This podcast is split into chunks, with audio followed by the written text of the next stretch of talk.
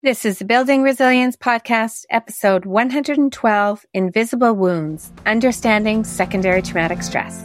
Welcome to the Building Resilience Podcast, where you will learn all about building resilience in yourself and helping others build it too. Drawing from the principles of positive psychology, neuroscience, and coaching, I will help you face all the challenges and adversities that life throws at you and help you do more than just survive. I will help you thrive.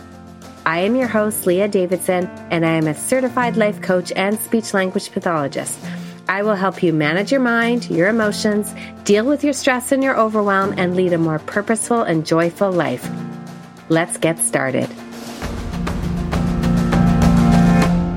Hello, everyone. How are you doing this week?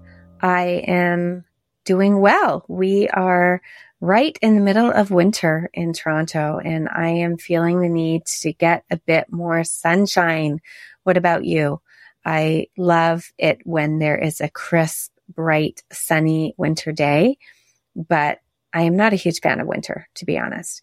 So we are just plowing our way through, no pun intended. And this week, we're going to talk a little bit more about the concept of secondary trauma or secondary traumatic stress. I know it's a bit heavy of a topic, but I really think that it is such an important topic for us to be talking about. And as I said in the title, Invisible Wounds, secondary traumatic stress is really something that happens to a lot of caregivers and helping professionals. And nobody talks about it. So I wanted to share more with you here. Last time, last week, I defined some terms for us about trauma. We talked about three types of trauma, primary, secondary, and tertiary or environmental. We talked about big T and little t. And today we are just going to dive into part two. Now, day to day, you may not be aware of the negative effects that stress has on you that you are even experiencing secondary traumatic stress, especially if you're a caregiver or a helping professional. So remember, I gave that analogy last week about a frog in water that many of us are just not aware of how much you can tolerate and what your tolerance threshold is. Many people become aware that they're sort of passing their tolerance of threshold for stress when they reach a breaking point and they start to experience symptoms in their professional and personal life that they just can't manage anymore. Now, what determines your threshold for tolerating secondary traumatic stress is something else that you need to be considering. And Françoise Mathieu, she is a specialist in the area of secondary traumatic stress and compassion fatigue here in Canada. She's also the director of the TEND Academy. Now, she developed a tool alongside some other brilliant researchers and practitioners. That's a Venn diagram that can kind of help you understand what your risk factors are and what can contribute to your overall tolerance and your overall threshold. So it's much more related to the overall kind of things that contribute to work related stress. So this actually can be very relevant to you, even if you are not in a helping professional in any field that you're in, looking at what factors impact your ability to tolerate stress at work.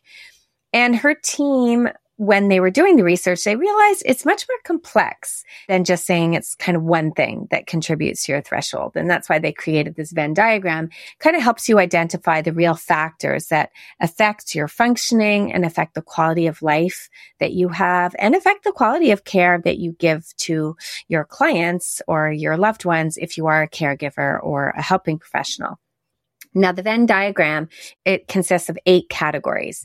And I'm just going to briefly go through these categories with you because I want you to start asking yourself if you can kind of identify what some of your risk factors are, what contributes to your threshold, just to help you start building the awareness. Now, of course, building awareness is really important because you do want to know where your biggest vulnerabilities are because you may want to care for them more specifically.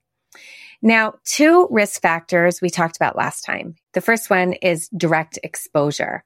And that really is experiencing direct exposure is basically the primary traumatic stress that we talked about last week.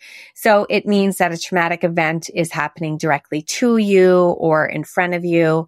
It could be exposure to things in your personal life, such as an accident or a medical crisis, or it could be something that happened to you in your professional life, such as being threatened or assaulted. So that was one that we touched on last week. Now, the second one that we talked about last week, where we introduced at least, is indirect trauma. So this is the secondary traumatic stress that we are talking about. And Mathieu, she refers to these experiences kind of like, I love how she says this, the ones that haunt you or seem to hitch a ride with you after you hear or see or read about them. And she notes that there's variations of terms, secondary trauma, secondary traumatic stress, STS, and vicarious trauma is another sort of lingo word that you might have heard. And they all describe these experiences of indirect trauma. We already reviewed some examples, but it really could mean like hearing the details of a client's story, reading case files, witnessing graphic testimonials in court, or even just hearing a colleague debrief a case with you, which, as I said, was something that was regularly occurring at lunchtime for me in my first job. And while support is important, there does need to be a specific way to support and set some boundaries to not be causing secondary traumatic stress when you're sharing what you have experienced. And no one ever ta- told us this. Nobody told us this in school. Nobody told me this in the workplace. So we just sort of openly shared. Now, that's not to say that it's not normal to have a certain level of desensitization that takes place after you've been working for a period of time. And that often naturally occurs as you become more experienced. So there is a certain level of desensitization that you will experience as a caregiver or a helping professional. But again, you still want to be careful when you're sharing things because you don't want to be the cause of somebody experiencing secondary trauma as a result of what you're sharing. And Mathieu also points out that our exposure to social media, to the internet, to news, without even realizing it, many of us are exposing ourselves to indirect trauma on a daily basis. And it can range from reading disturbing things in the news to graphic coverage on TV. It's very much that frog soup that we talked about earlier. And I think this also really highlights the importance of monitoring what your children are watching. If this kind of media can impact us as adults in ways that we're not even aware, you can only imagine the impact that it's having on younger brains. So those were two things that we have touched on. This is part of your Venn diagram of what places you at risk factor if you have been exposed to primary trauma and how much secondary trauma you are exposed to as well. But let's dive into some of these other areas. What else is impacting you? So the next circle in this Venn diagram is your personal set of circumstances. What has happened to you in the past and what you are going through now obviously can impact your threshold and even amplify any kind of work related stress that you have. Now, personal circumstances can include things like your history, as we talked about with direct or indirect trauma, your personality, your coping style, and then, like we talked about last week, your ACE score. So just a bit of a recap in case you missed last week, but please go back and have a listen. There was a big study done in 1997 that demonstrated that the more adverse childhood experiences, which we call ACEs, that somebody has in their life before the age of 18, the more likely they were to have negative physical and psychological outcomes later on in life.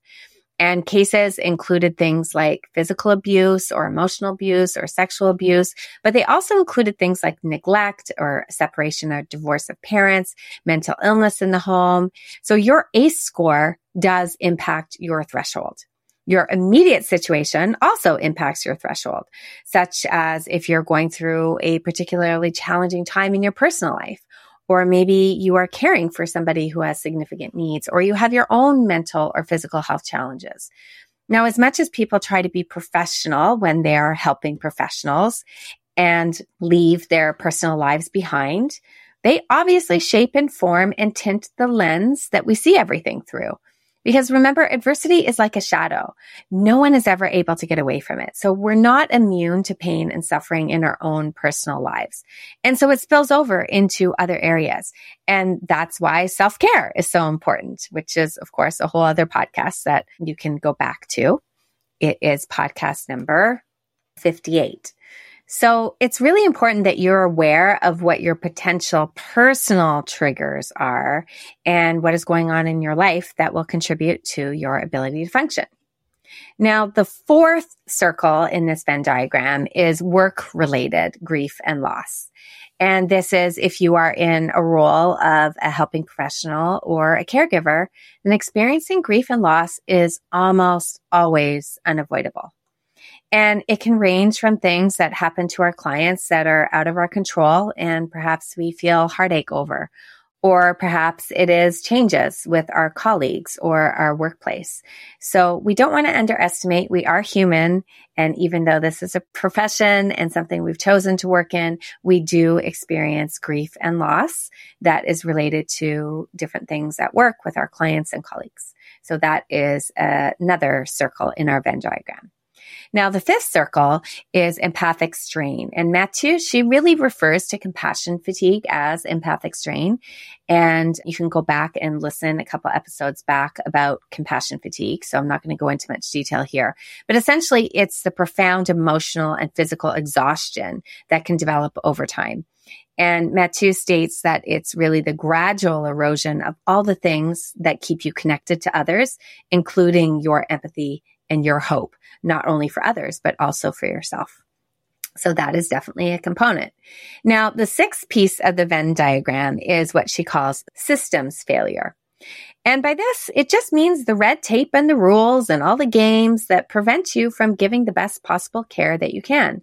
So that can be anything from paperwork or denial of services or long waiting lists or excessive referral processes. I know that this is a big deal in my world working as an SLP. I work with many car accident victims. And in Canada, if you're in a car accident or if you're hit by a car as a pedestrian or cyclist, you have access to funding through the motor vehicle insurance.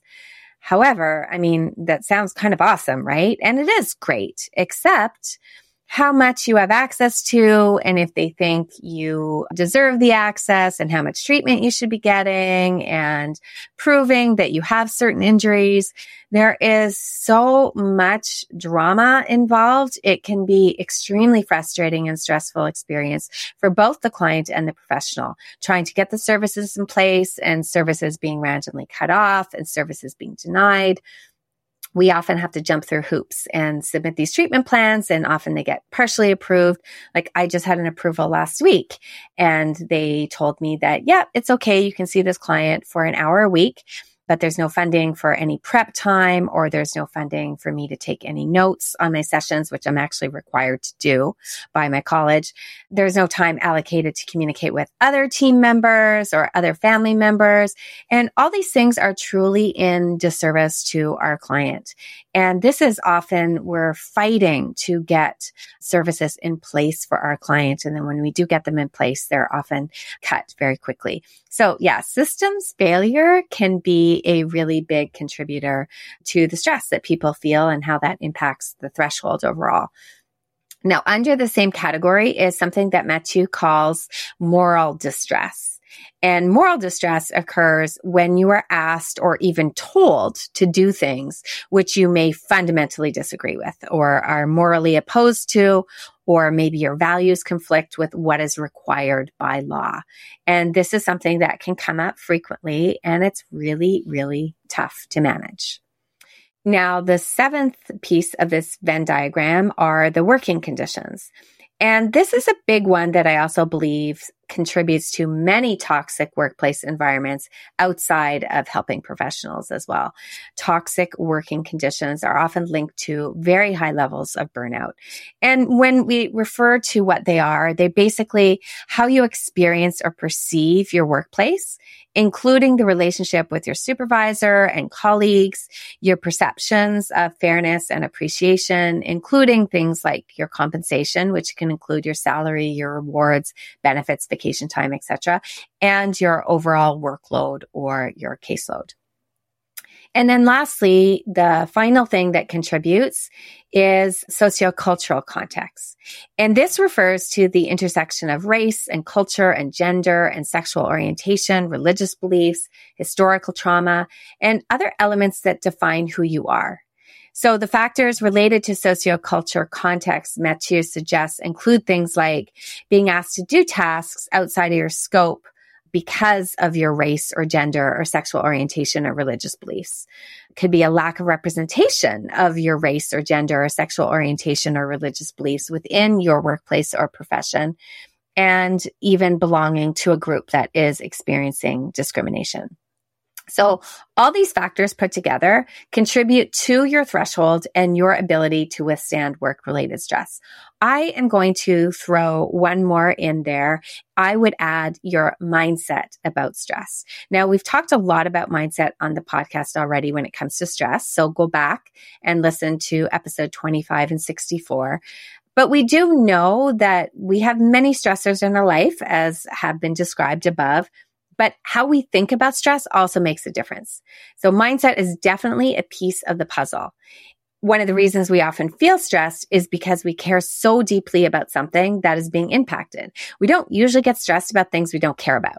So we want to get clear on our mindset and stress because we filter everything through our mindset and these mindsets shape our lives. So we want to take some time exploring and learning about stress and the impact it has on our lives and the impact our mindset has on everything too.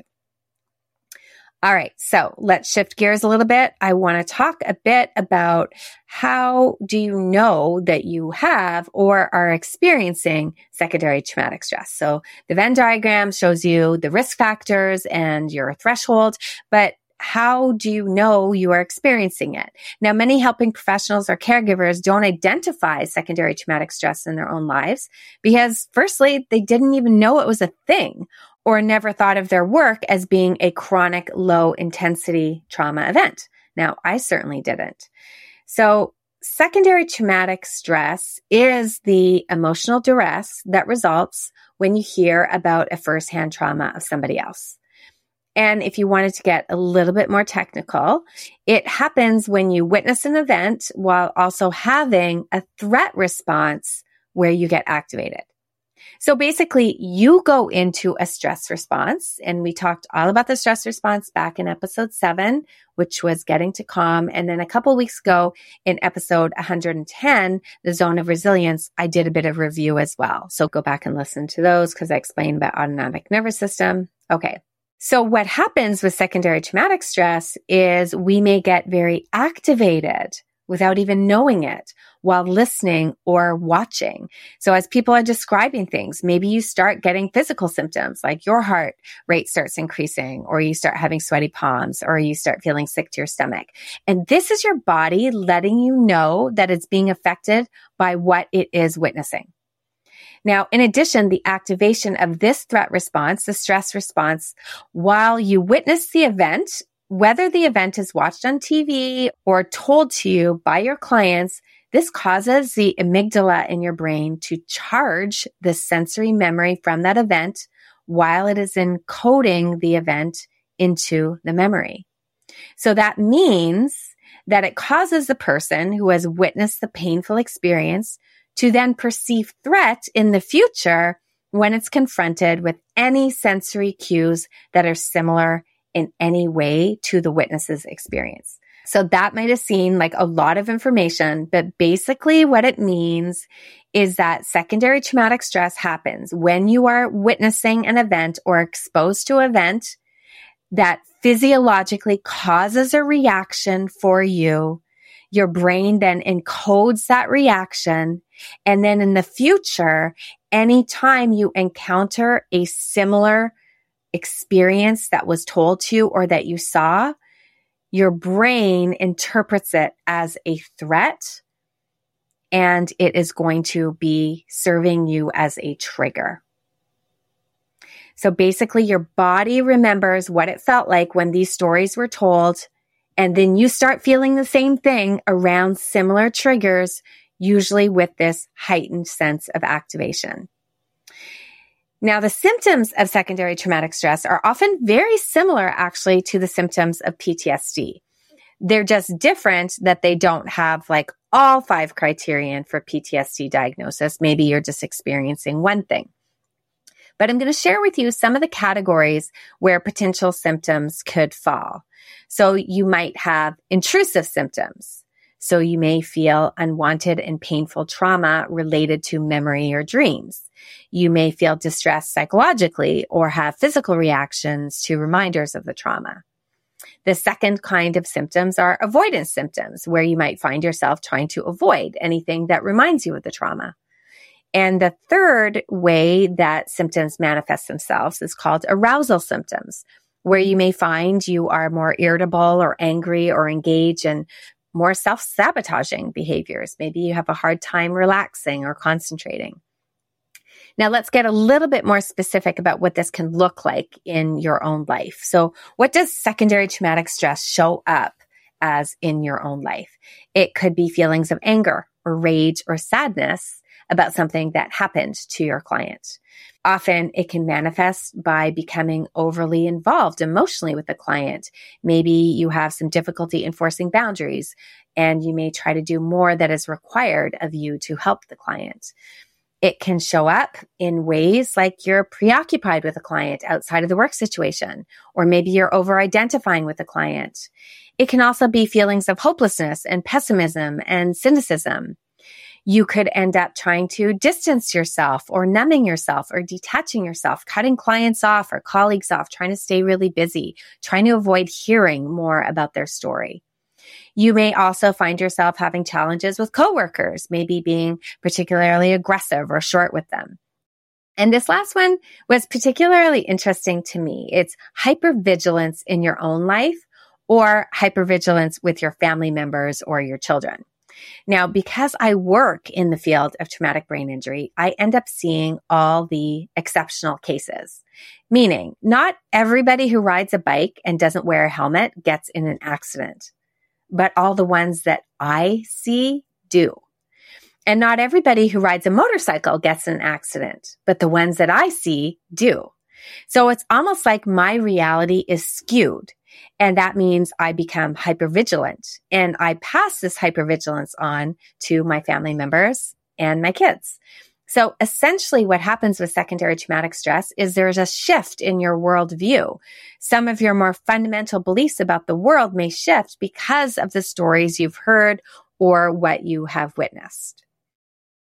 Now, I do want to be clear that this is not something that our clients or our patients or our loved ones that we're caring for purposefully do or should not do or should feel bad about doing or feel shame about sharing. They are doing nothing wrong but it is a natural consequence of certain professions. So we're not blaming. We're simply looking at what it is and then how do we deal with it to make sure that everybody is getting the support that they need. The clients are getting the support and the helping professional and the caregivers are getting the support. And Mathieu really encourages you to be looking at the big three warning signs, she calls them. There's physical warning signs. And these are certain things that are happening to you physically. So you may notice exhaustion, insomnia, getting a migraine, having an IBS flare up, losing your voice, getting a backache, having a rash. So these are the physical warning signs that you are experiencing secondary traumatic stress. Now, the second kind of warning sign is kind of like the behavioral warning sign, being more snippy with people, having a lower tolerance for small talk, needing to isolate yourself more or avoiding certain clients, maybe even feeling like you have imposter syndrome. It can also be like an impaired appetite or problems in personal relationship. And then thirdly, there are emotional and psychological signs like emotional exhaustion, depression, anxiety, feelings of hopelessness, guilt, cynicism, anger, resentment, depersonalization, insensitivity, and the list goes on and on and on. So you do want to become familiar with what are your most frequent warning signs and then try to identify the top ones. Do you have a lot of physical warning signs, behavioral warning signs, emotional, or maybe do you see a mix in each of the signs in each category? Because awareness is always the first step. And that's what I hope I did for you today. I hope I heightened your level of awareness of what secondary traumatic stress is, what contributes, first of all, to your tolerance and your threshold of stress, what secondary traumatic stress actually is, what are some of the signs and symptoms of it. And now you're probably wondering, okay, how do you manage secondary traumatic stress? And the good news is that there truly are so many things that you can do. There are specific techniques you can do while you continue to work, while you're face to face with a client or you're working in real time. But there are also things that you can be doing on your own outside of work. These are all things that I talk about when I coach my clients in my Burnout to Breakthrough program. And some basic examples include making sure that you have the basics covered exercise, sleep, proper self care, breathing exercises, relaxation exercises, meditation. These are all things that you can do to help improve your threshold. And I want you to stay tuned because I am excited that soon I am going to be sharing with you a new free video series that I've created, and it's called the 30 second solution to burnout. And actually, it's really the 30 second solution to burnout, compassion fatigue, and secondary traumatic stress, but that was too long of a title. So it's the 30 second solution to burnout.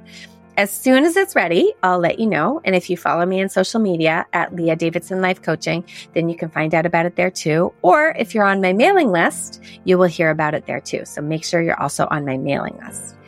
And remember, if you feel or have been experiencing secondary traumatic stress and you want some extra help, then reach out. I teach you evidence based tools that have literally helped thousands of helping professionals not give up their own health in order to do their job. So please reach out.